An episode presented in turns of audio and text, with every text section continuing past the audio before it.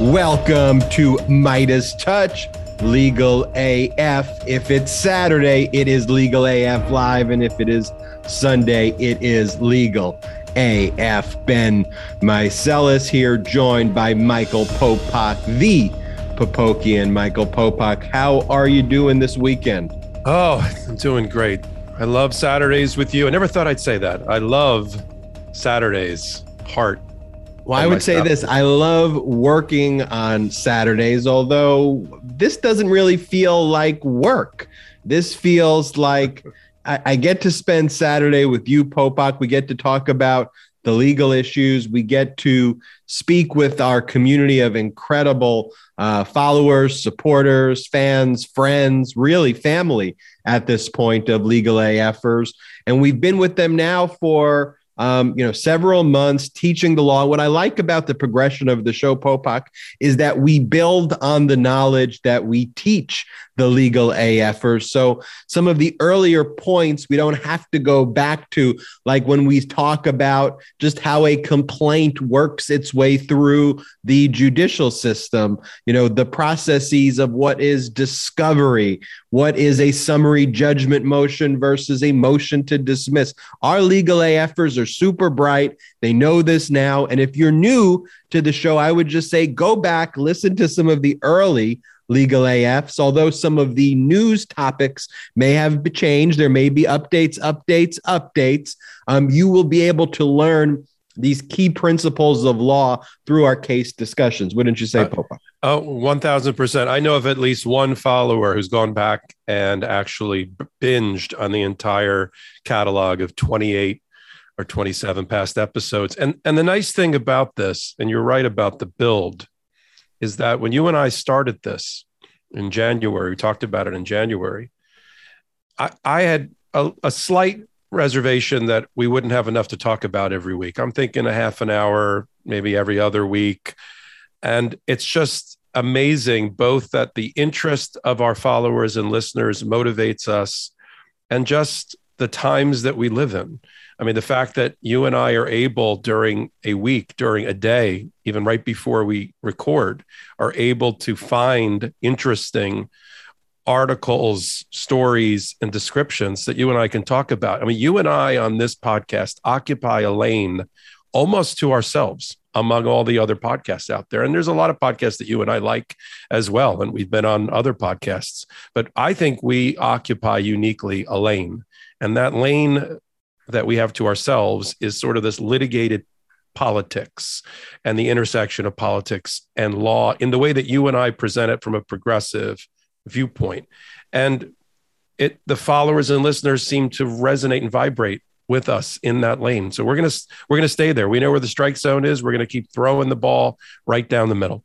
Talking about the strike zone, Popok, I think that gives us an interesting illustration of the law that I wanted to talk about before getting into the news. I am I grew up a New York Met fan. I moved though to Los sorry, Angeles. Sorry to hear that. I grew moved, you know, it was a big family experience. My grandfather was a Brooklyn Dodger fan. And so Brooklyn Dodger fans became Met fans. That's how I inherited the New York Mets, uh, the Scarlet M for New York Mets there, and lots of frustrating years. But I moved out to California, became a Dodger fan. And while watching the Dodger um, Giants game uh, this past week. The Dodgers won, and they'll be in the National League um, Finals uh, series.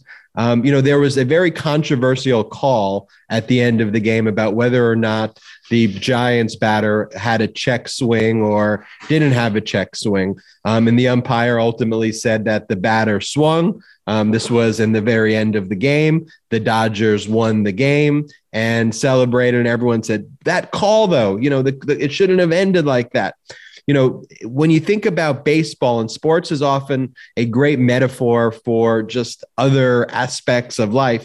It was a human decision by that umpire to make that strike three call there in that critical moment. Now, for all we know, that umpire was not a Dodgers fan. That umpire was calling balls and strikes. And whether you believe that was a human error or the correct call, it was a human decision. So, inherently built into systems as we talk about the legal system, you know, there could be human errors. You know, judges try to call balls and strikes, and that's the role of judges, but sometimes they don't call it the right way um, just as a matter of human error. However, what we've been talking about on Legal AF is something deeper, something a little bit more insidious. What happens when the umpire is actually a, a, a, Dodger fan, and he's talked about being a Dodger fan his entire life, and that he wants the Dodgers to win.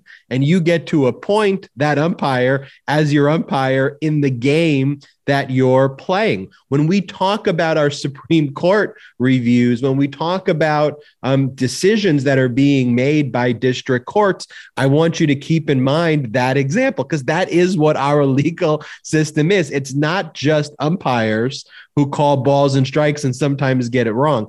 It's umpires who are selected through a political system to call the balls and strikes that their political enablers want them to. And too frequently in our system right now, it is fascist leaning, it is anti democratic, it is anti women, it is anti LGBTQ, plus, it is anti humanity. You know, you know what the problem is? The problem is that you and I are able to in a i mean it's unfortunate that we're able to predict as accurately as your and my predictions have been on the show about the results at the appeal level and at the supreme court. But the fact that we're able to say we think and we're usually right alito is going to vote this way amy coney barrett's going to vote that way thomas is going to vote this way we shouldn't be able to do that. We should not be able to sit here and handicap because if blood if justice were truly blind which lady justice is on every courthouse and every courthouse steps. If she was truly blind, then decisions that were made one to another would not be so easily predicted based on politics. And that is the problem with our system. And that is the veil that we're pulling down from the eyes of our listeners and followers is justice, unfortunately, is not blind. It is made by human beings who have been selected for a purpose. And not today, but at another episode, you know, I'll talk about the whole confirmation process that's become a sham, especially in the hands of the Republicans, when Supreme Court nominees are put before a, a uh, congressional committee and they don't answer a darn thing anymore about how they'll rule, what their political leaning is, what their judicial philosophy is. I mean, if you look at the confirmation hearings from the 70s and 80s, and you compare them to the ones that just happened and the one that happened in a 20 day process for Amy Coney Barrett, she wasn't asked a darn thing and didn't answer a darn thing. Um, and why is that? Because her handlers and her political appointees and president knew how she was going to vote, knew that she was going to be where they wanted her to be on key issues that we're now talking about the aftermath of, like abortion, like same sex marriage, like uh, sexual autonomy and personal liberty. And that's the problem because those confirmation hearings, which again, we'll talk about at length at another time when probably we're closer to a confirmation hearing, have become um, really an abdication of the responsibility of Congress to find out who is going to be making these key decisions for a lifetime on the Supreme Court.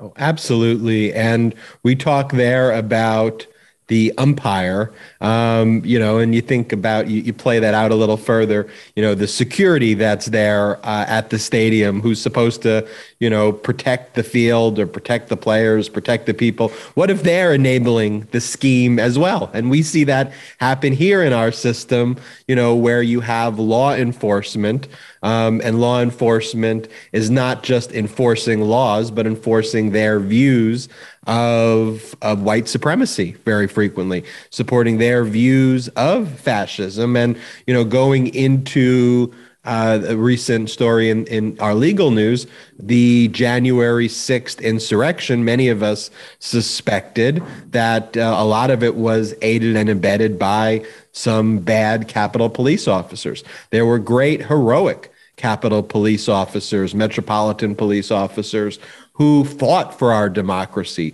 who stood there in the face of the bear spray and getting uh, stabbed by American flags. I mean, fire fire extinguishers to the head, fire attacks. extinguishers to the head. You know, with, right. with multiple deaths taking place, but it seemed when you watched it that a lot of these uh, insurrectionists were kind of just let in. Yeah. And there was a recent uh, criminal indictment that was handed out to a January 6th Capitol police officer, and it, where it is alleged that he told an insurrectionist to delete certain photographs to cover up the insurrectionist involvement in January 6th. Is there any bigger breach of trust than that, Popok? No. I mean, and again, I want to just reiterate the vast majority, 95% or more, of Capitol police that day were heroes. They're heroes. They protected the Capitol when outmatched, outgunned, and outmanned. But there's been enough evidence and video and and social media postings that there were friendlies on the Capitol Police side that were holding the door open, taking pictures with and taking selfies with the insurrectionists, and that's all been public. Also, not one Capitol Police has, uh, officer has lost his job yet because of that, but now we have our first indictment, which reminds us that there are unfortunately bad people inside of law enforcement and inside of our military. I'm hoping that that Lloyd Austin, our defense secretary, goes further with his um, policy of rooting out white supremacy within the U.S. military and investigating their social media and getting them out and drumming them out of the Army, Navy, and, and other branches of, of the uh, armed services. Capitol Police have to do the same thing. So, Michael Riley, a 25 year veteran of the Capitol Police who was on K9 duty bomb sniffing duty, actually was part of the bomb sniffing team that found some incendiary devices around the Capitol uh, on, on Jan 6th. Also took a liking to one of the insurrectionists because, in his own words, in his own social media and direct messaging on Facebook, he sympathized with those political views. I got you. I feel the same way. And so what he did is he befriended, I don't know if it's before or during Jan 6, but he certainly befriended one of the um, insurrectionists who is not identified in the indictment, but the media has outed as being Jacob um, Jacob Hiles, who's a pot smoking fish captain or fisherman um, who literally smoked a joint uh, and celebrated it when he when he uh, made his way through the cap into the Capitol. He actually, Riley reached out through social media on Facebook on the 7th of January and told this fisherman, Hey, I'm with you politically, but you better delete all your social media and all your videos of you in the Capitol because there's a major investigation going on. I mean, you couldn't make for a better indictment than you. I mean, that, was Exhibit A of the indictment was the acknowledgement that there's a federal investigation going on about the insurrection, and you telling somebody to destroy evidence. We call that obstruction. And there's now a two count indictment against Riley and an arrest. And of course, he's been put on permanent leave and eventually be fired from the Capitol Police. But it's scary because, Ben, isn't it? We've always suspected that there were uh, white supremacists, QAnon, and other radicals within our armed forces who wear a badge, who take an oath, who wear our gun and are supposed to protect us. But here we have the first, I'm sure not the last, of indictments that demonstrate it. Make three observations. First, 95 no. first 95% was the number that you gave of the Capitol police officers who you believe were um, heroically fighting. I hope that number is correct. I know that I've seen a lot of Capitol police officers who were heroically fighting. I also saw a lot of Capitol police officers in those videos seemingly pull out the gates and just let people uh, run right in. So I don't know if that is entirely scientific. Two, uh, pot smoking fisherman is just a. I feel like the polls have like completely reversed. Like like the, this the the Trumpers in their ridicule of what they labeled their parody of what the left was kind of pot smoking, like anti vax, free, you know, that all of a sudden, like irresponsible, like all the made up shit that the, that the GQP, you know, used to claim were like liberal things. Pinko, pinko hippie liberals are now, are now the most reprehensible, disgusting. If you really break it down, the true, like, the true we want the government to intervene in all aspects of your life and have big brother as a government is nowhere more embodied than every gqp ideology. I mean they literally want to create a handmaid's tale in the united states of america. So that's your pot smoking fisherman. My third brief observation is i've had lots of cases in my career involving canine officers like this officer, not with these fact patterns, but there's really only two circumstances where you're supposed to use a canine dog. You know, one is like in a chase where someone has like a vi- where someone is a violent offender, they're running away, they have a weapon. That's basically the one way you use a canine dog. The other way you use a canine dog is for sniffing drugs or for sniffing something. That's really it. What a lot of officers, though, do with the canine is they use them as like a weapon. And these canines are lethal um, killing machines and they're trained to kill. So I've had a lot of civil rights cases against police departments across this country where a cop will go right up to a suspect with the dog. They'll shout the command in in German um, you know, and they'll usually give a, a, a, a code, yeah. Um, and then the dog will bite the leg. And what often happens is these bites are so vicious and severe. I've had many cases where the victim suffers a pulmonary embolism, um, you know, gets seriously, gets seriously, seriously injured. And then often there's a civil rights litigation um, that that follows. So those are my three observations there. Pope, Popok. Here's another historical reference, and you'll see where I'm going with this.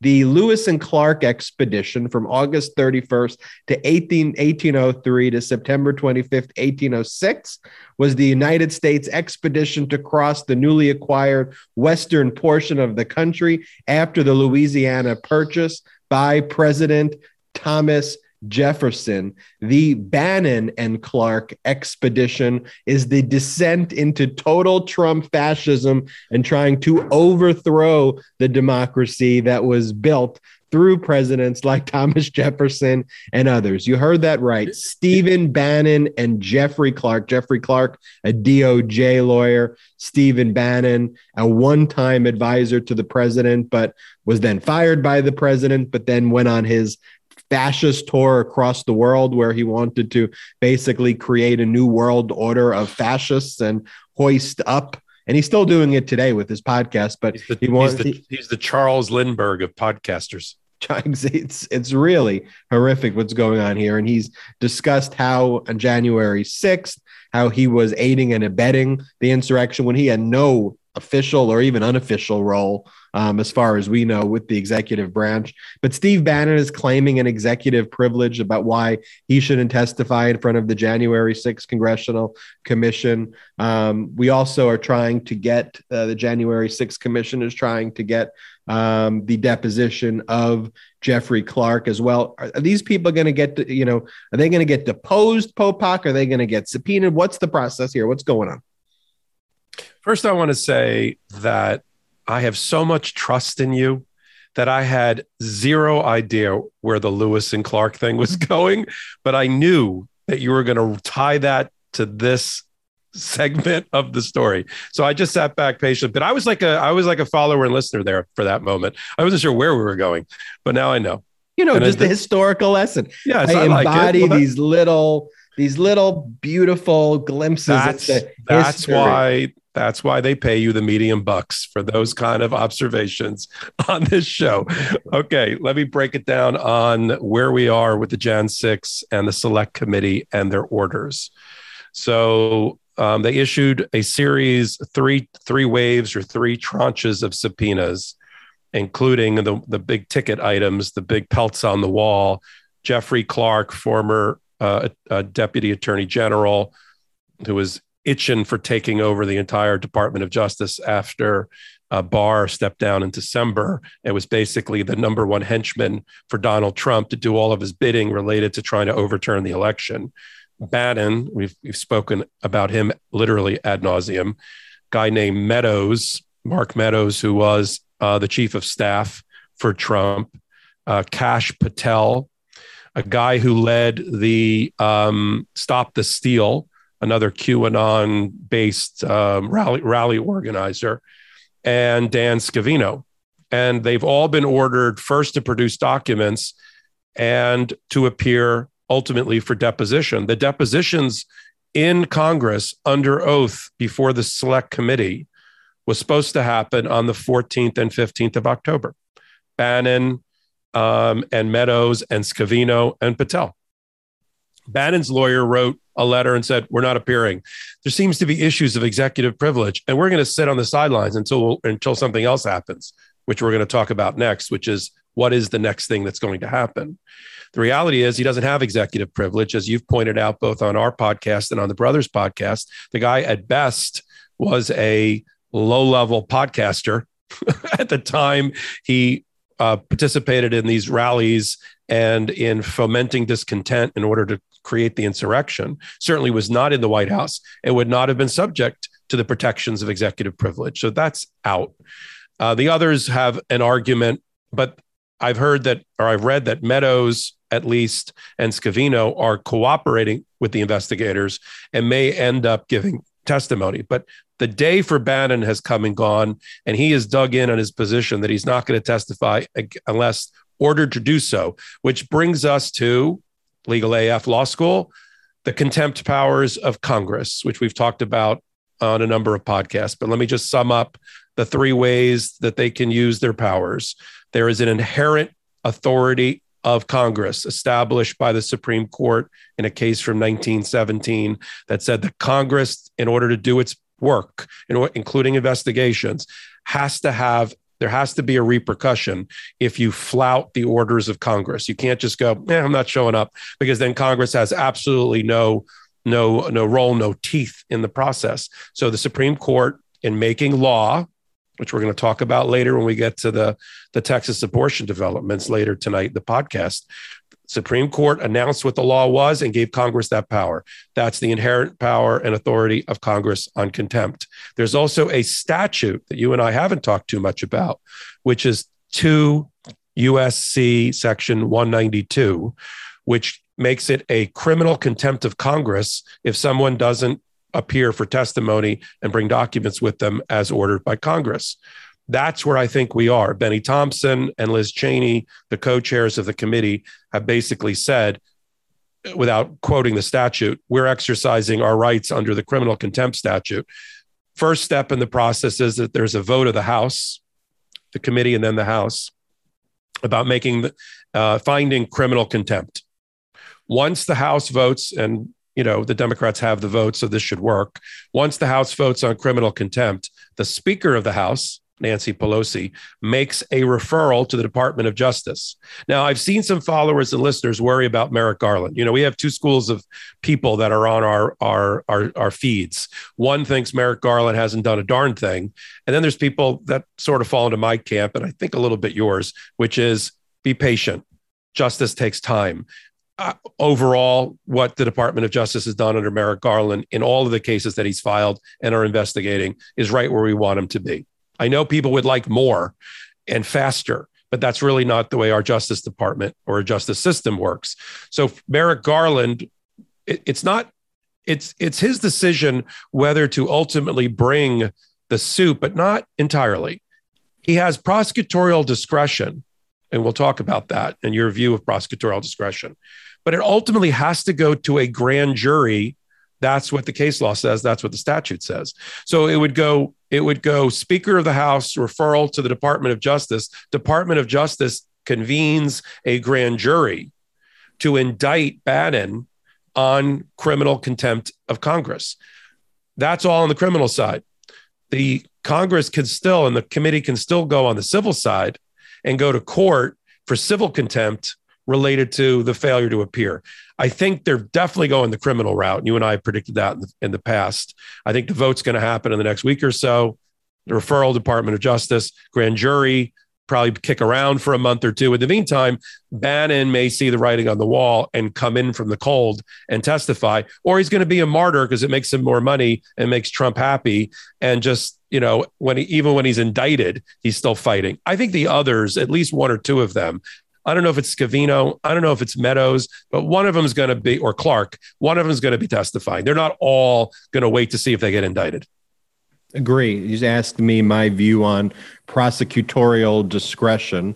Um, you know, to give that just a quick definition, it's the long-standing authority of an agency charged with enforcing the law to decide where to focus its resources and whether or how to enforce or not to enforce the law against an individual. And let's be clear, no pun intended, but that definition does not really give it justice. And I say no pun intended because that's the whole game right there. The decision whether to prosecute or not prosecute is the decision of a person, a group of people, where their priorities are.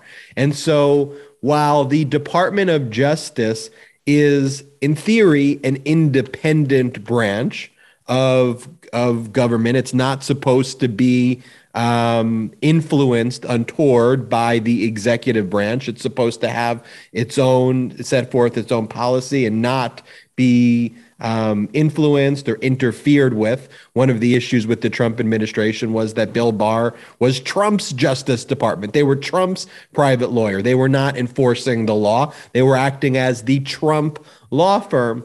But that was really done at a very kind of obvious, specific, and directed level. But at the highest level, the decisions, what law enforcement, and that's just not at the federal, that could be federal, state, local, where prosecutors make the decisions i'm going to prosecute this person. I'm going to prosecute this company. That very decision we, we go back to the dodgers analogy. They're creating the game in the first place. They're saying whether or not the dodgers are even going to play the san francisco giants and there's going to be a game. And then we go, well, who's going to judge the game? And then we go to our other analysis of who the umpire is and who the but judge is. Take take it further. I, I, mean, I like baseball. I mean, I'm not a Dodgers fan, although I'm enjoying the series. The it would be like the umpires getting together, as you said, to decide whether there's going to be a game, but also deciding how many players and which players each side could have. Dodgers, you get seven players. Um, we're on the other side. You guys get all you know, twenty three players, and and Dodgers, you get to play with two pitchers. The other side doesn't, and because it's that decision making process by prosecutors whether to decline to prosecute which is called declination or to prosecute and how and which counts and and unfortunately although there is a body of case law that that limits what a prosecutor can or can't do and requires them to do um, to give a, a, a defendant in a criminal case justice and due process. Prosecutors play games, no pun intended, with that all the time. We're not going to give you that witness statement because we, we think it's work product. Um, we, are not going to give you that exculpatory evidence that would help your case because eh, we lost it, we couldn't find it. Um, you know, and and then who's who is injured by that? The criminal defendant who is supposed to stand before the court and blind justice with a presumption of innocence, but the prosecutor's got his big fat or her big fat thumb on the scale. Here's another comparison, and, and you think about the TV show Mad Men or any of those kind of ad agency shows where uh, you know the slick marketing exec or ad exec goes into the office um, and pitches why their uh, uh, campaign you know should ultimately be the campaign for the product. That's what's going on in our legal system every day you have a group of government lawyers who go into a room or rooms with their bosses or with their committees and pitch it hey, here's why we need to go after this company. Hey, here's why we should go after this person. Here's why we should go. This is a great case. The same way, you know, this is a great jingle.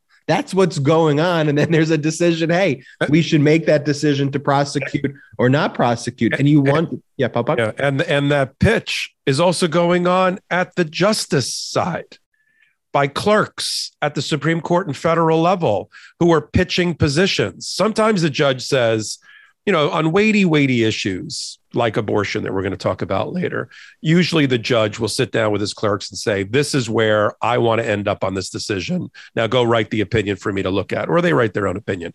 But you and I deal not just with weighty constitutional issues in our day to day practice, but we're still in front of federal and state judges on a regular basis. And a lot of times, and I know this from people, I didn't personally clerk, but I know this from people who did clerk, and they say, look, the judge didn't give me any instructions about which way he wanted that case to come out. He let it to me. So clerk justice is going on where the clerks who are right out of law school are writing a fair amount of what passes as jurisprudence and justice in this country. Absolutely. And I want to remind everybody before we move on to the next topic just why Kash Patel is such an important witness um, and why we were so close to the brink of like a actual overthrow of our government and that's actually what was being planned behind the scenes. So kash patel he was made the chief of staff to acting secretary of defense christopher miller. If everyone recalls donald trump dismissed the actual secretary of defense mark esper um, for apparently being unloyal disloyal to trump. But trump was trying to stack his defense department believing that that was a way that he could go about uh, potentially having a, a, coup. A lot of people believe that Kash Patel, who was kind of Trump's personal pick there, was really the front man.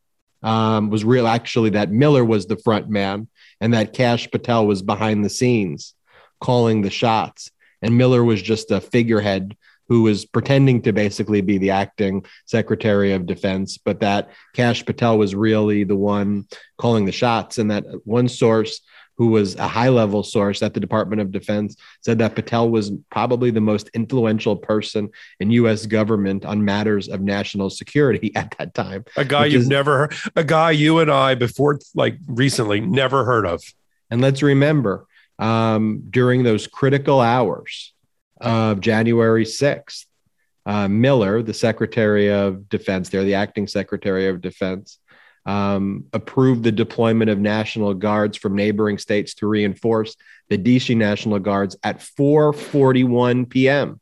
That was three hours after the Capitol Police said they were being overrun, and two hours after city officials had asked for assistance. And so that failure to even call the National Guard on that right. day can trace back to the removal of Esper as Secretary of Defense, the appointment of Miller, Miller being the front man for Kash Patel, who was his chief of staff, but who was running it all. That's that why the so Cash good. That was Ben. That was so good. I was on the edge of my chair because all of those dominoes, all those links, which all of course run back to Trump, is are so important and and and you know your eyes can gloss over when you read all this stuff online or in newspapers. One of the things that you and i do hopefully well is synthesize all of this information and all these data feeds that come into us and come into you through midas touch and me through working so closely with midas touch and being attuned during the week because i know i'm doing the show with you at the end of the week and i know our listeners and followers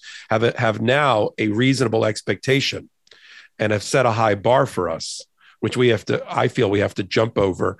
I feel like it's a high bar that goes up a foot every week, but uh, I work hard and so do you to be able to synthesize this information. So what we just said is that's a, a, a, the one of the top three members of the administration who's confirmed by the US Senate, the defense secretary, was replaced by an acting secretary who I don't think was confirmed, who was a who was a straw who was a straw again straw person for the real power who was an unconfirmed in other words didn't go through a confirmation process appointed chief of staff.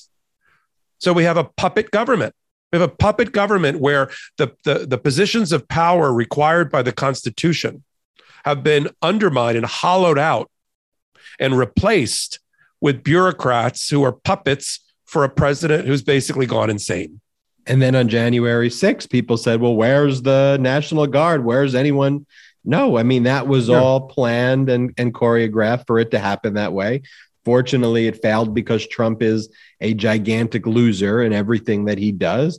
But if he was a competent person who had the ability to really plan through it in a significant way, and you didn't have the shaman and losers there, but you had, right. you know, a, a, little bit of a different style militia, which is what they're trying to build now, the results could have been very different. And even then, the results were incredibly serious. And, you know, when that insurrection fortunately was put down, but it was a full fledged insurrection. So, so wait, before before you leave though, let's tie it back to Jan 6 committee. That's why the work of the of the of the special select committee about what happened on January 6th is so, so important. Because if we believe in a system and a democracy that's whose foundation are three co-equal branches of government and checks and balances. We just had a president who disregarded the three branches of government in every way, shape, and form, giving orders to his Justice Department to do his bidding and other things, undermining and hollowing out all the institutions,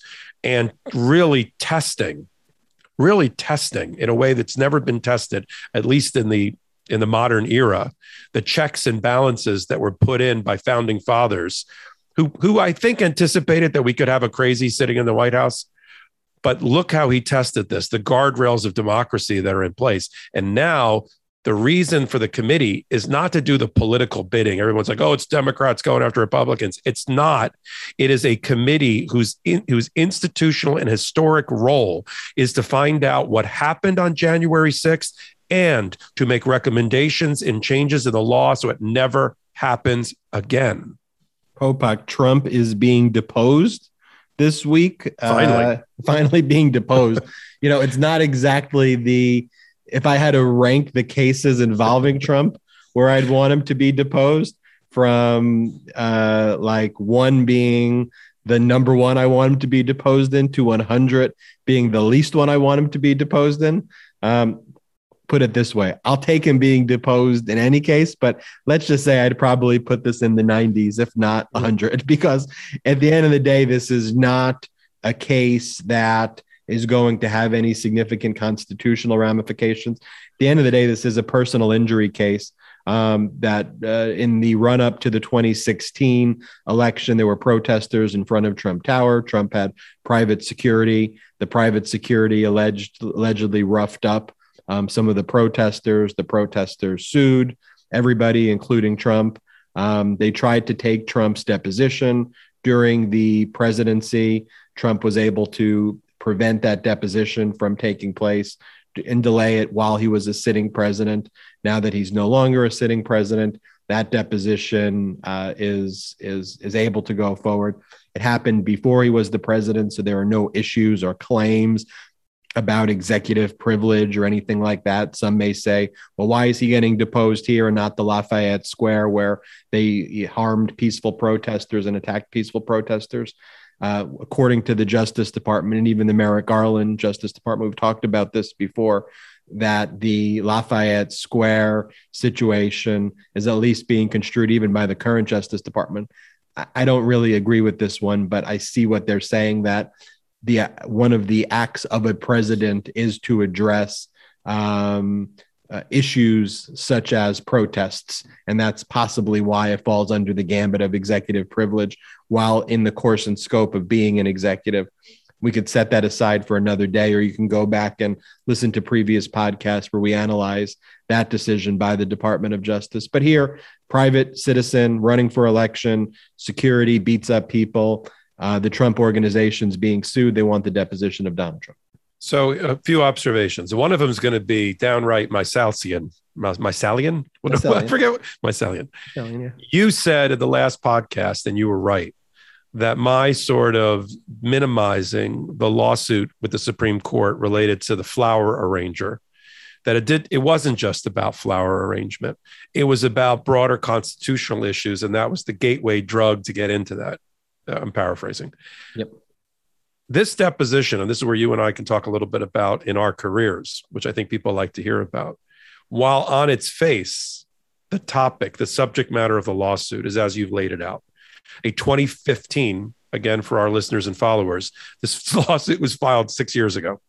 It was stayed, as Ben just described, as you've just described, because of his being a sitting president, but now is up and running again in Bronx in a trial level court, even though we call it the Supreme Court in New York, to remind everybody that is a trial level. That is not the New York Supreme Court. The highest court in New York is the Court of Appeals.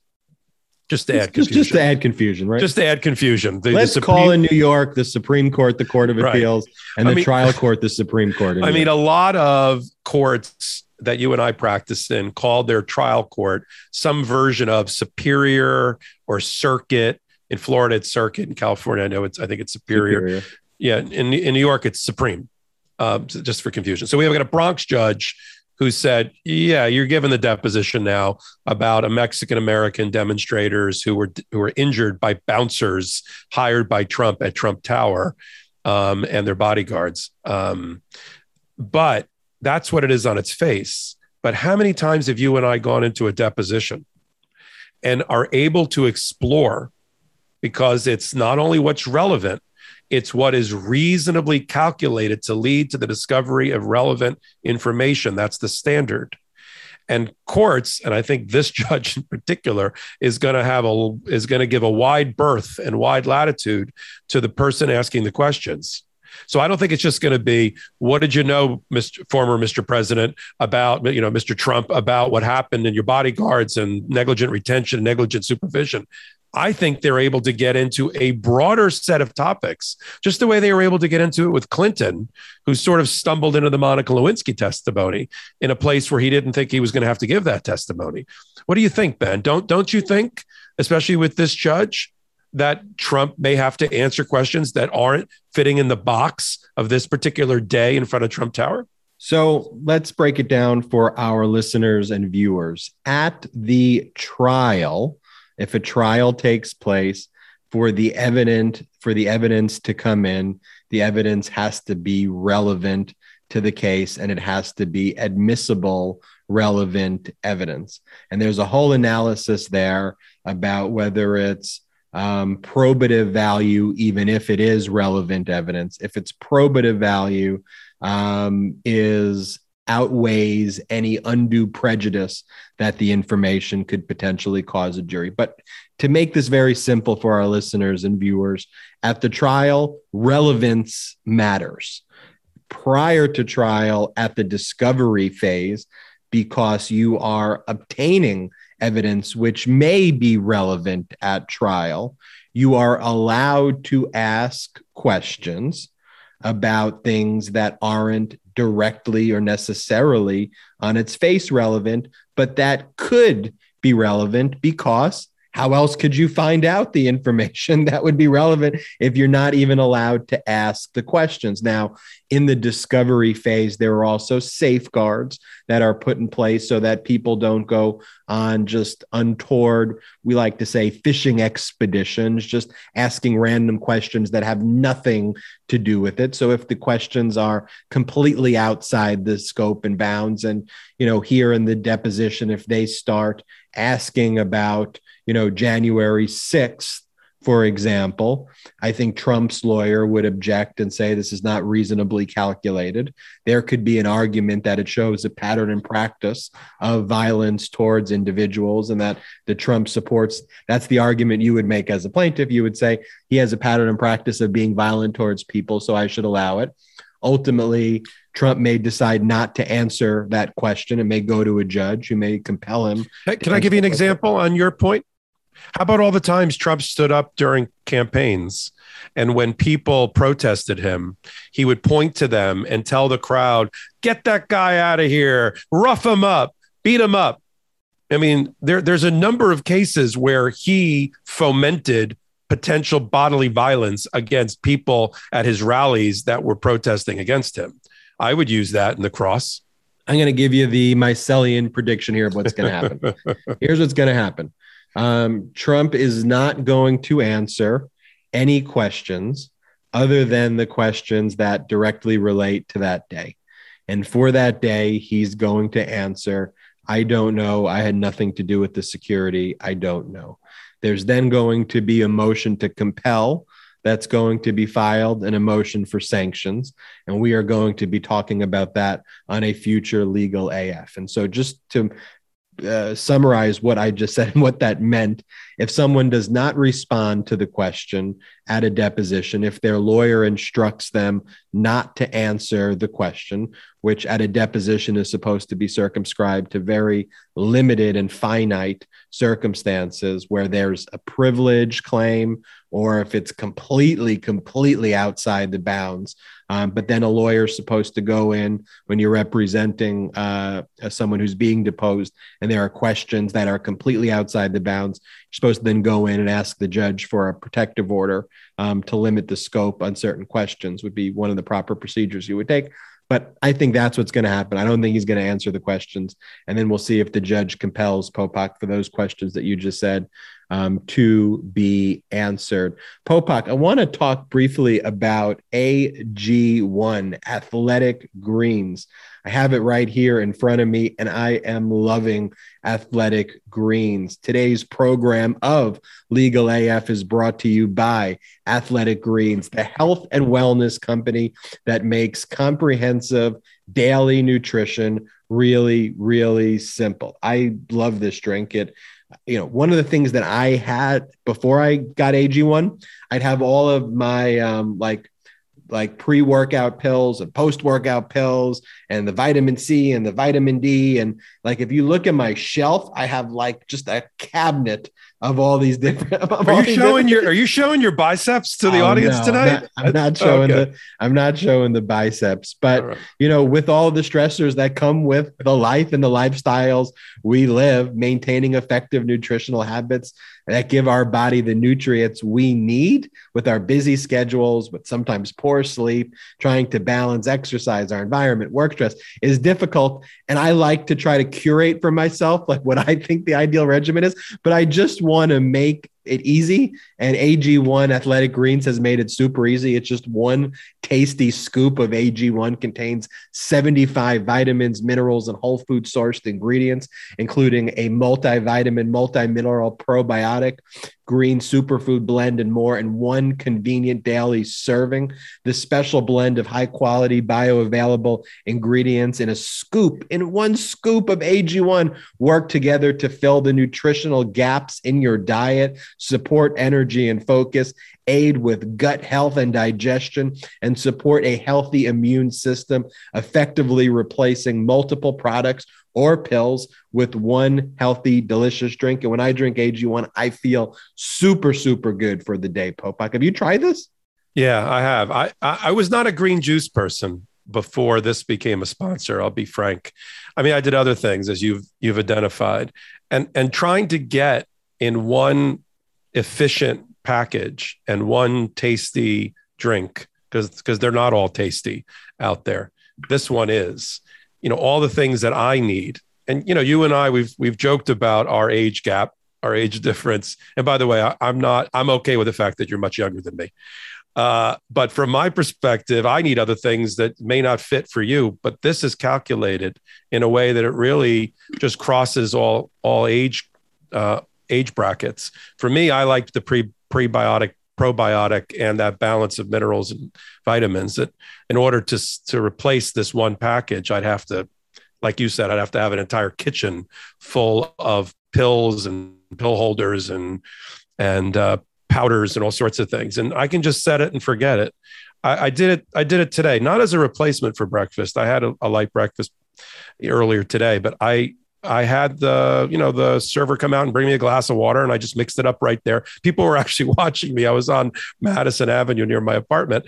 And, you know, then the rest of that morning, I just kind of, um, I took this in. I always feel great after it, which, uh, which is a nice surprise because, like I said, I was not a green juice person or a juicer at all, and I really like the way this tastes. It has a, a, a really good, like umami, earthy taste that I found really attractive. So, um, I'm glad they're our sponsor. That's the Popok endorsement right there. Nothing bigger, better than that. It's lifestyle friendly, whether you eat keto, paleo, vegan, dairy free, or gluten free, and contains less than one gram of sugar, no GMOs, no nasty chemicals or artificial anything while keeping it tasting good. So join the movement of athletes, life lifeletes, moms, dads, rookies, first timers, and everyone in between taking ownership of their daily health and focusing on the nutritional products they really need in the simplest manner possible. That's essential nutrition. To make it easy, Athletic Greens is going to give you an immune supporting free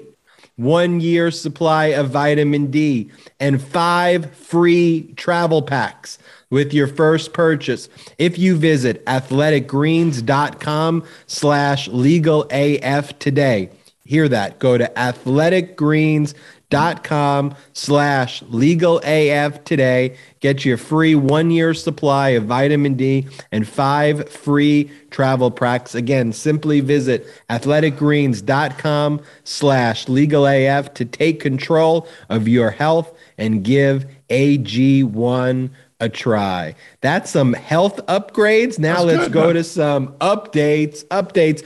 Some SCOTUS, Supreme Court of the United States. When people say, why do we say SCOTUS, Supreme Court of the United States? That's what it stands for. Some SCOTUS updates. And let's talk about the Boston bomber update, Popok. The Boston bomber sentenced to the death penalty in the district court proceeding. Um, uh, the younger brother Yes. Uh, and then the and that's what we're talking about here. And then uh, the Court of Appeals, the First Circuit, overturned the district court's ruling.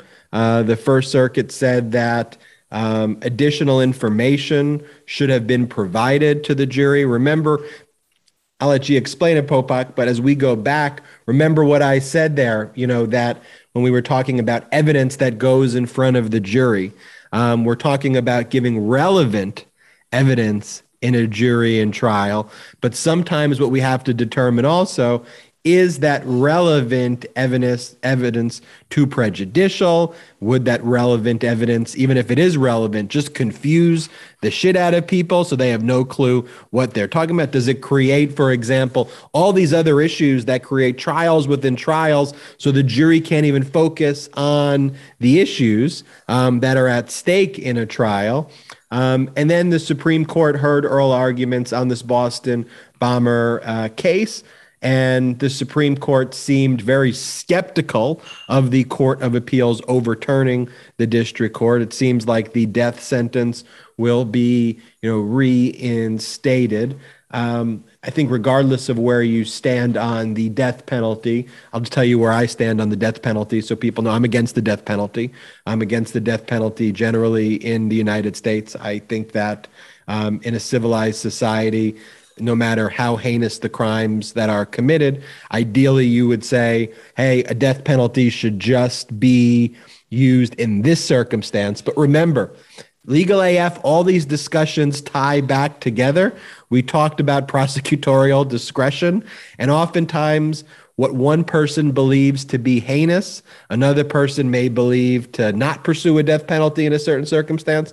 And of course, with the Innocence Project and other groups that have done incredible work there, we've known that there have been serious and significant, significant systemic issues relating to the death penalty where people wrongfully accused have been killed by our government, which to me is a horrible outcome.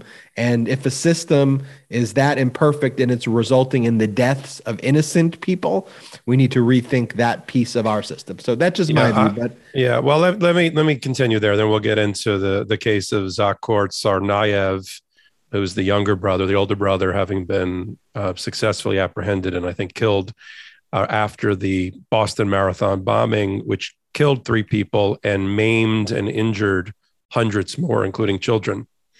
The my my approach to the death penalty decision, which is a personal decision about where I'm going to be on the spectrum, is the same as yours.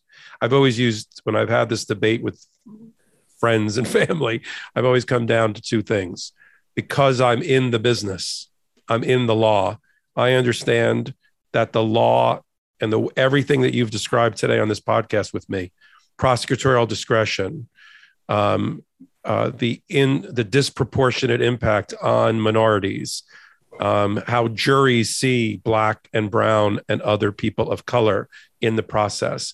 That judicial process, as much as I would like it to be, Lady Justice is blind, is really a gray process that is impacted with thumbs on scales by the amount of money that defendants have to spend the wealth by disparities between rich and poor by what color the person is and what the jury composition is and what evidence is brought in or not brought in during a trial i cannot allow me personally a death penalty which is a finality black and white ending to come from such a gray process and to your point in order to support the death penalty people have to be willing to accept that innocent people will die under the death penalty if it's in place.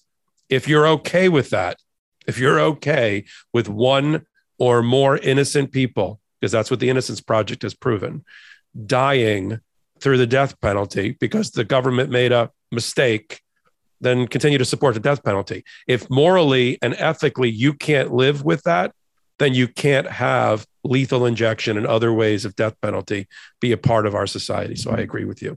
On the Supreme Court case, and I think the reason you and I talked about bringing it up today, even though it's not directly in the lane of litigated politics, it's important for us to teach another chapter in legal AF law school, which is um, the the criminal jury process, um, what happens on appeal, evidence that's let in, instructions that are given to the by the judge to the jury in order to do their job and and all of that. So what's the lesson for today um, the first uh, circuit which is the circuit in the boston area that sits over massachusetts throughout the conviction that the jury had found of Tsarnaev, finding that there were at least two errors in their view, and those errors were so fundamental um, that they were reversible errors, as we like to call it in the appellate world. And one error was the First Circuit didn't like the fact that the judge didn't allow the um, lawyers for the defense to evaluate through a questionnaire and question and answers the potential jury and their exposure to media reports about the Boston Marathon bombing um, before the jury selection.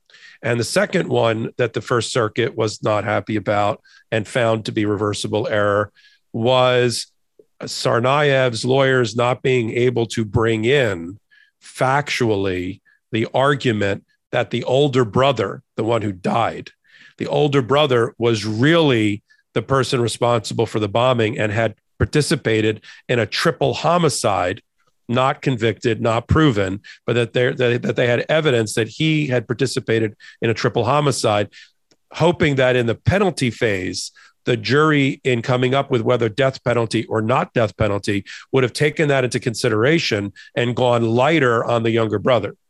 And the trial judge said, We're not trying the case of the dead brother maybe killing three other people. We're here on basically your client, and I'm not letting that evidence in. And the First Circuit said, Nah, that should have came in too. So now, having thrown out the conviction, it goes up to the Supreme Court, where the prosecutors are now asking the US Supreme Court to reinstate the conviction and then, so there was an oral argument just this week. And this is what you and I are trying to determine from oral argument, where all nine of the justices ask questions. And they're all, and right now, all nine are asking questions, including Clarence Thomas, which is unusual. And, and trying, you and I are trying to determine from the questions that are asked and how hard they are beating up one side or the other, what the ultimate ruling is going to be.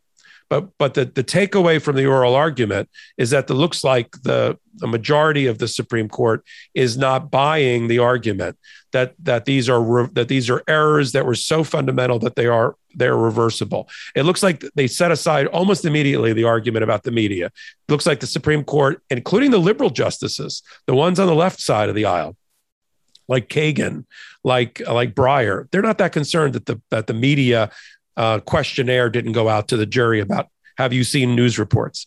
The, the entire oral argument, it was about 90 minutes, was really centered on whether Tsarnaev should have been able to bring in the evidence of the triple homicide by the brother. And it was Kagan and Breyer, the what we call the liberal wing, who seemed to be the most um, in the most uh, position of believing that that should not have uh, come in. It was okay that the trial judge didn't let it in because they didn't want to have a trial within a trial. And ultimately, on facts that couldn't be proven. It, it, it, was more than a rumor, but less than a conviction that the older brother participated in a triple homicide. And they thought that was just too confusing for the jury. And they were there for one purpose, and that was on Tsarnaev. So I would not be surprised that they come back and say, reinstate the conviction and, and the death penalty ruling. And then we have that other issue about the death penalty being imposed. So we take the analogy we've used about baseball you know, the district court proceeding, in this case, the murder trial or the initial lawsuit or the initial, you know, case, whether it's criminal or civil, takes place at the district court or the superior court and in New York state. It's called the Supreme Court.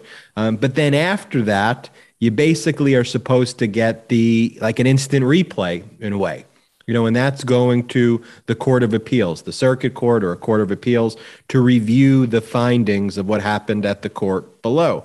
And what's not, what doesn't happen at the Court of Appeal or the Supreme Court, there isn't a new trial. There isn't new evidence that's presented. It's supposed to look back at the proceeding that took place at the lower court and determine if the judge properly applied the law um, if the evidence that was supposed to come in came in, and if the evidence that was supposed to be excluded was excluded, and was the decision that was ultimately rendered consistent with the law, or were there any egregious errors? Now, in that replay at the next step, there are different standards of review that are applied, whether you're supposed to review the underlying proceeding, the district court proceeding like from scratch. Like you look at it, you make your own decision. Um, that's called de novo review, like just a new review. You look at those facts, and a, and a court of appeals makes its own decision. Says, I disagree with that. Um, or is there another standard that's applied by the court of appeals that looks at a lower court and says, did that lower court judge? Did they abuse their discretion? Um, did they engage in conduct that um, you know was troubling or problematic or so inconsistent with the law that we need to step in? Or should we just basically allow the district court ruling to stand um, because even if it was even if there were errors that were made the errors at the end of the day were small errors and and that's not our job to correct those types of errors and didn't have a significant impact.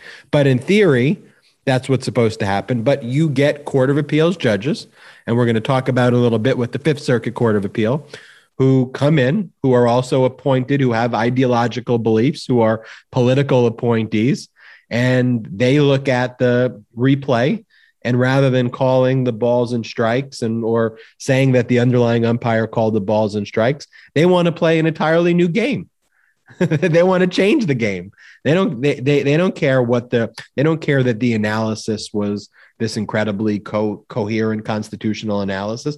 They will fight and struggle to find ways to overturn a ruling where everybody sees the ball and the strike being called as it should. As we segue there, Popok, into uh, the updates on the Texas abortion law, which are working its way, anti abortion law, which is working its way into the Supreme Court, and anti childbearing person law, anti women law. Call it everything that you want to call it, but it is um, taking away a person's right to choose in that state.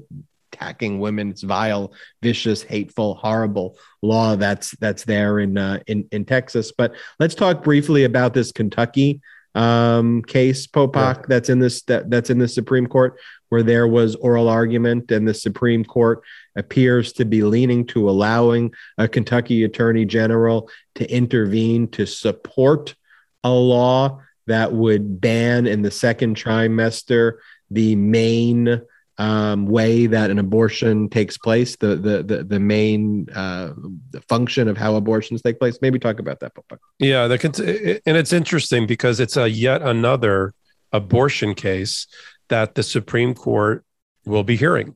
there's going to be three or four of them. We've got the Mississippi pre viability abortion case, which is sort of this red letter case that's just looming out there that's going to be heard in December.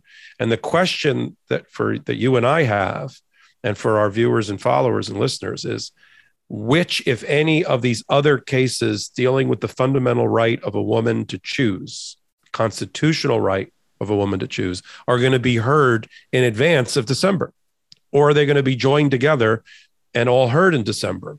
So the Kentucky case is is supremely fascinating for a number of political and legal reasons. On the political front, you have a Democratic governor, Andy Beshear, who used to be the state's attorney general, who has decided that the district court, having ruled that the ban in Kentucky on second trimester abortions, so we've got pre viability, abortions. We've got second trimester abortions. We've got this bullshit thing in Texas, which they call the fetal heartbeat, which is which is none of that, neither fetal nor heartbeat, all coming together about the constitutionality of a woman's right to choose. But in Kentucky, you've got a Democratic governor who, after he got elected, said, "You know what? The district court, having ruled in the favor of ban of of um, outlawing that ban, finding that ban to be unconstitutional, I'm good with that. We don't need to have an appeal on it.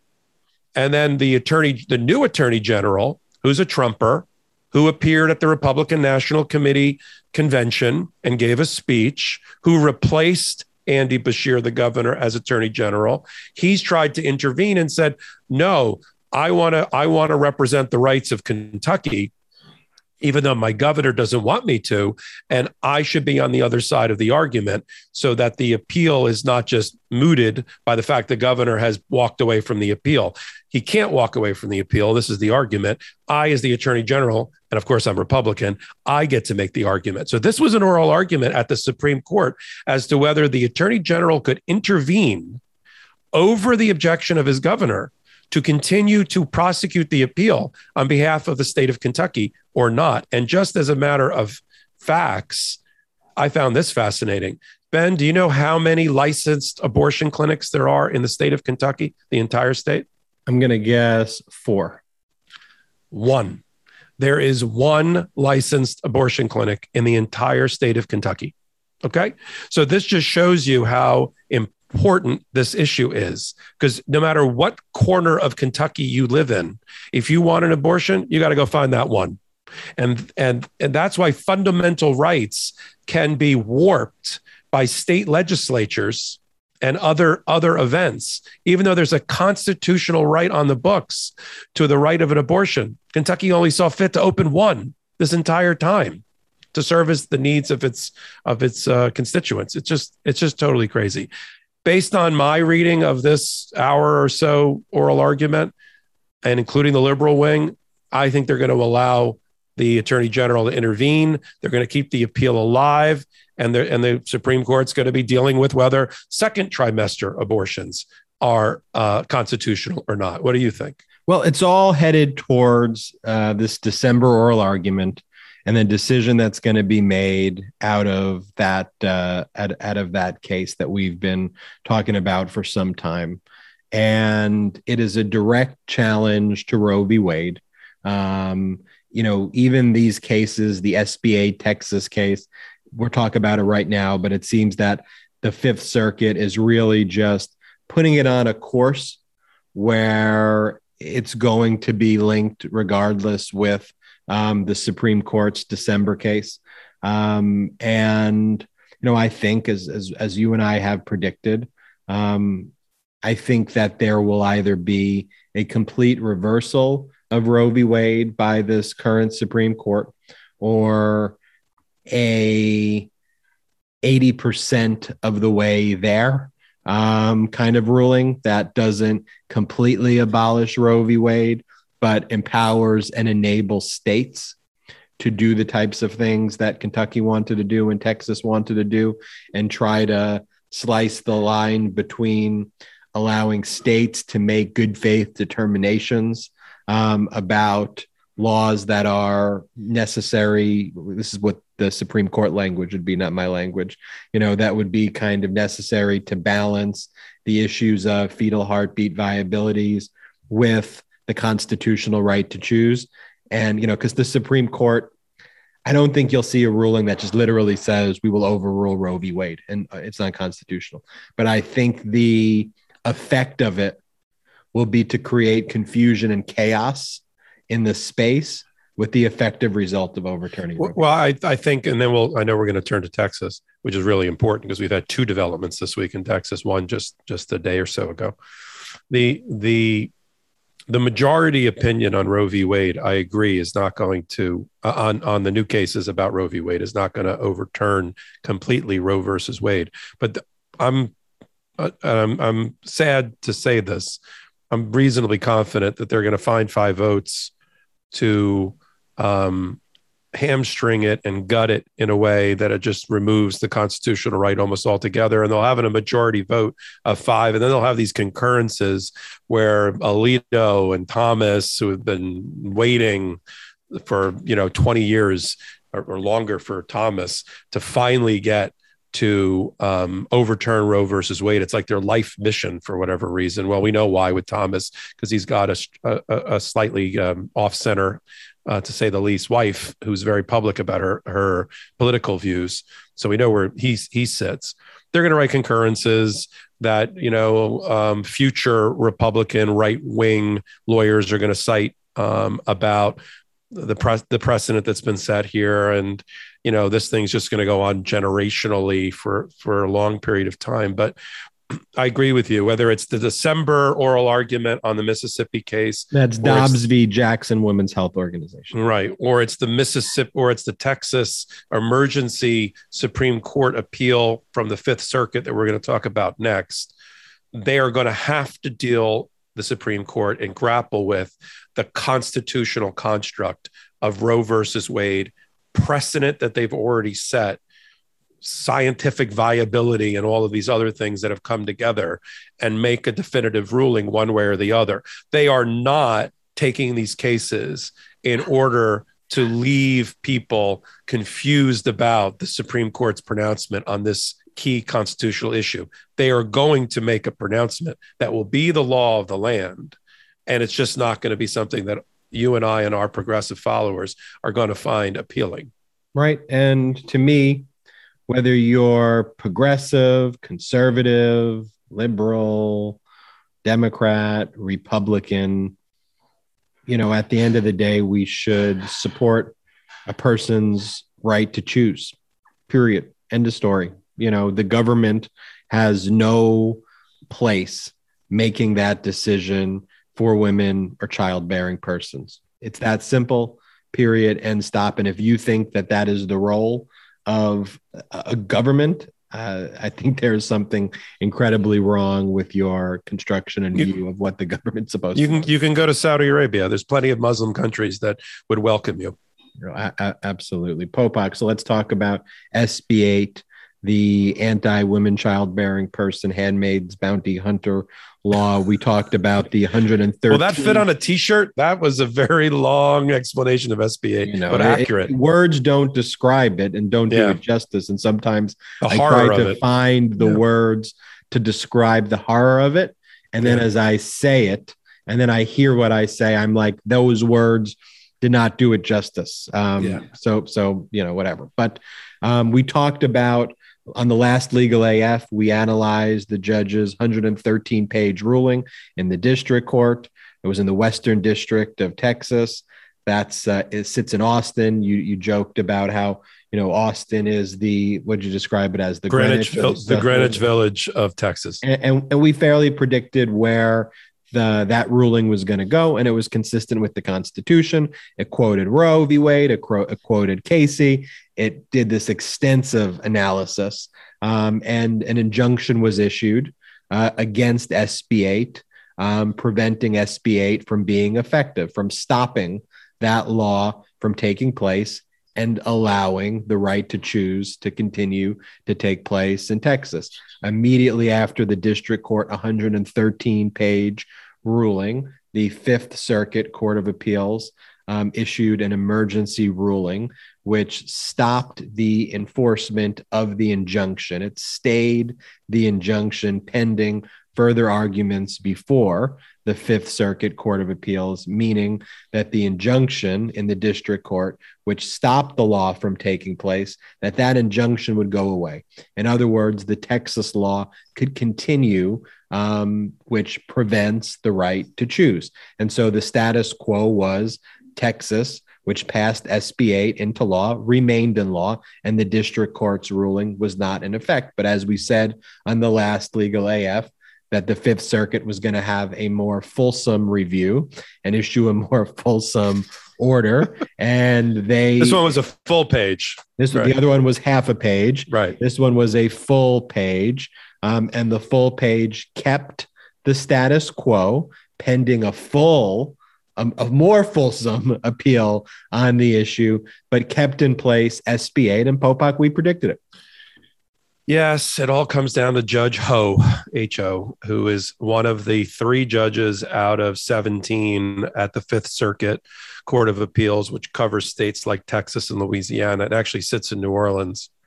And uh, it's the same panel of three one Obama, uh, one Clinton, one Trump, one Bush appointee, Ho being the uh, Trump appointee, a former Solicitor General for the state of Texas, who, and no, I'm sure no shock to the Department of Justice either, even after full briefing, decided that they would not stay the case while they did what they quoted to be an expedited appeal in front of, I think this I don't know if it's the same panel as just reviewed the stay, or it's definitely the same panel that is reviewing the earlier Pitman ruling from the summer that did not involve the Department of Justice, but also went after SB 8 as being unconstitutional, which are sort of being joined together at the Fifth Circuit. But the Department of Justice, speaking of circuits, is going to short circuit all of this, as you and I predicted, and is going on an emergency appeal directly to the US Supreme Court. The difference between this one, this fast track to the US Supreme Court, I think, and the earlier ones over the summer when the Supreme Court was not in session is that this Supreme Court is in session. All nine justices are back from their summer holidays and all their clerks are in and they're holding oral argument. So, what I think is going to happen with this one is the Department of Justice is going to file their appeal probably this coming week. Supreme Court is going to take it up on a fast emergency application I don't think that they're going to wait until December. I think they're going to rule now on a full briefing this time, not not shadow docket, full briefing and even oral argument, expedited oral argument before they rule and to bring our followers and listeners you know fully to the to the meat of the course here for legal AF today. The standard that the Supreme Court is going to um, apply to determine whether the stay was properly uh, uh, uh, not put in place by the Fifth Circuit is the same prongs that we use as an analysis for injunctions. Will the Department of Justice likely succeed on the merits of proving that the underlying law is unconstitutional?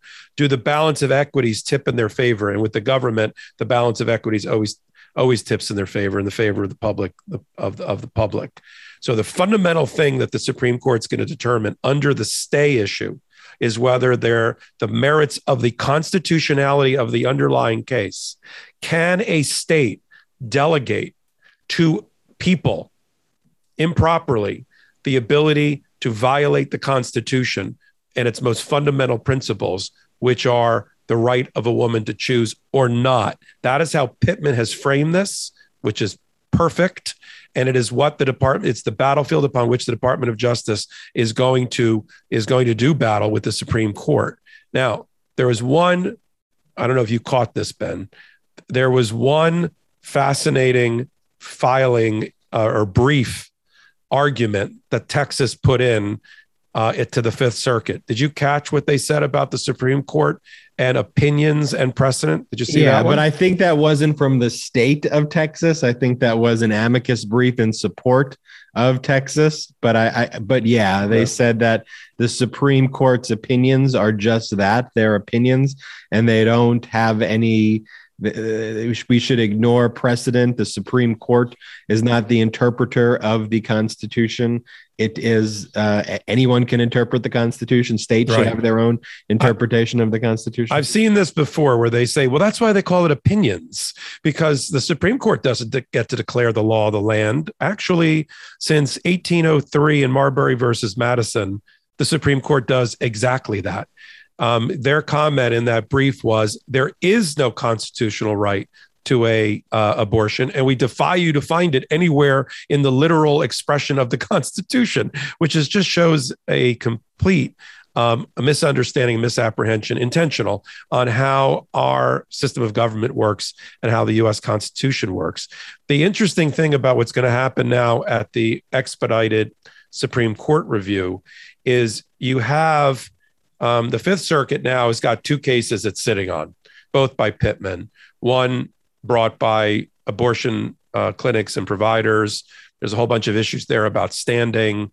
Um, and that gave, that tied the Supreme Court up in fits in August when they ruled 5 4 that they were not going to stay, the Supreme Court was not going to stay the enforcement of SB 8 because in the majority's view, it was really complicated issues about standing and about injury and about whether state actors are really involved and whether a federal court can enjoin a state court judge about lawsuits that would be filed. And it's just too hard for us to figure it out right now. So we're not going to stay the case. That's my uh, artist rendering of the Supreme Court back in August.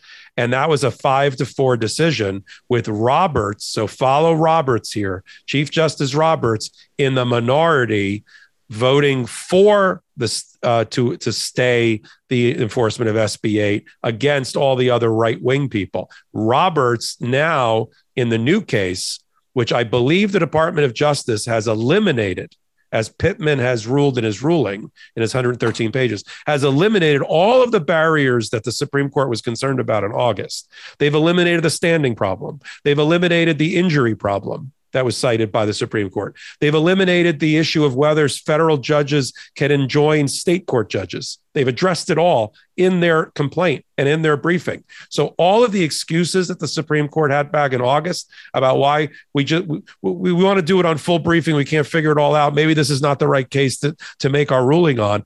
Now they have no choice. The Department of Justice has put front and center. There's nowhere to run. There's nowhere to hide. And now the question is whether Roberts can get Gorsuch or you know, um, oh my God, Kavanaugh to come over to his side. So this is five four in the proper direction. I'll leave you with this thought. Um, early on in my legal career, when I would do some criminal defense work, uh, I would occasionally do favors for certain clients and family and friends and go to traffic court um, and help people who had, to had traffic tickets. This is like when you first first start. You always start at the at at the lower levels and you try to grow. But This is how I started. And you would see some people make these arguments that the people of the state of California, because the the cases would be framed the people versus the defendant, but they would have this convoluted argument how the people can't uh, actually represent the government and it's unconstitutional for the government to even stop you in a traffic stop because the power that emanates from the constitution creates it's the I can't even articulate what the point was, but it's this crazy rabbit hole conspiracy tortured logic about how the government can't be the people and and have a case against an individual. And they'd make the arguments and they'd get laughed out of court. But there was a group of like crazies who would make this argument. That's the republican party okay? That's the gqp right now. That are all of these theories. That's sb8 you know that is the logic of the of the law professor from chapman eastman who tried to explain why mike pence um, shouldn't be able just to certify the election results. What the GQP is doing, and this is the problem with the law to tie this episode up with a nice little ribbon, is in a, using the baseball game analogy. When you have the ability to write the rules and rewrite the rules, you know, it's not a foregone conclusion that baseball is going to be here forever right? It's not a foregone conclusion that the sport's always going to, be, you know, that the sport's always going to be here. Someone could rewrite the rules to make it, you know, to to to make it something of the past. And here, what the GQP wants to do is literally rewrite all of the rules to interpret law in such a tortured way that foster their view of fascism, their view of, of an anti democratic system um, and they really want to just overturn our democracy. And we have to depend on our umpires, our instant replays, um, the system that we created, the game. And we need to keep the game alive, to perfect the game, to make the game better, and not destroy the game because our democracy is the analogy to the baseball game. Our democracy is precious. It's under attack every single day. It's under attack in Texas, it's under attack um, with all the things that Trump's doing and Trumpism and GQPism.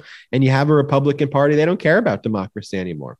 Don't care one fucking bit about our democracy. Um, so, what do we do?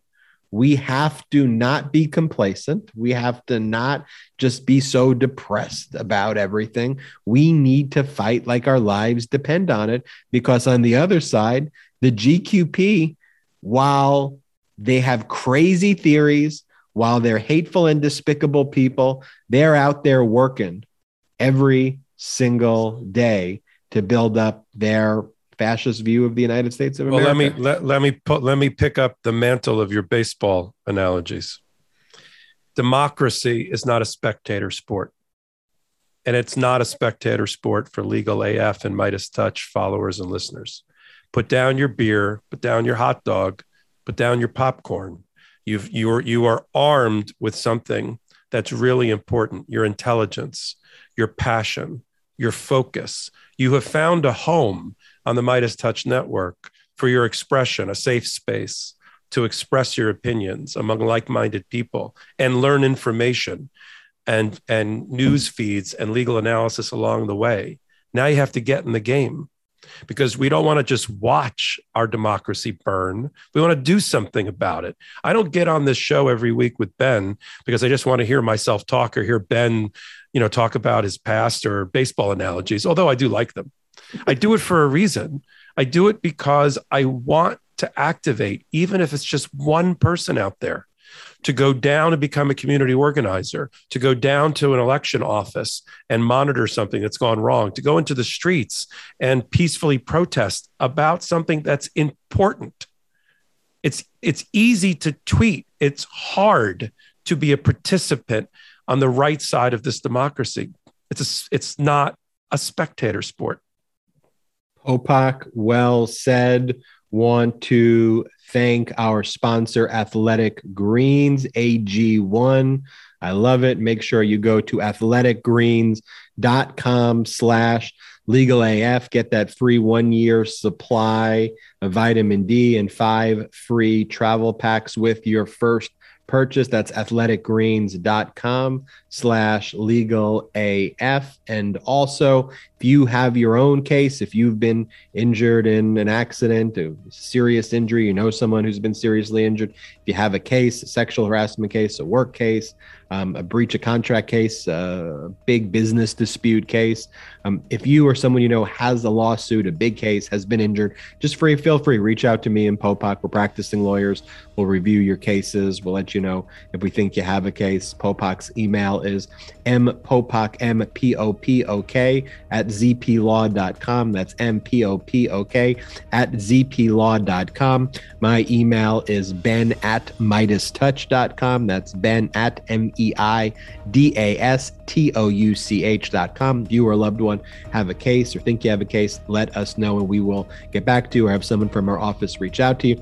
Thank you so much for listening to this edition of legal AF. If it is Saturday, it is legal AF live. If it is Sunday, it is legal AF. We love you, Meidas Mighty. We'll see you same time, same place next week. Shout out to the Meidas Mighty.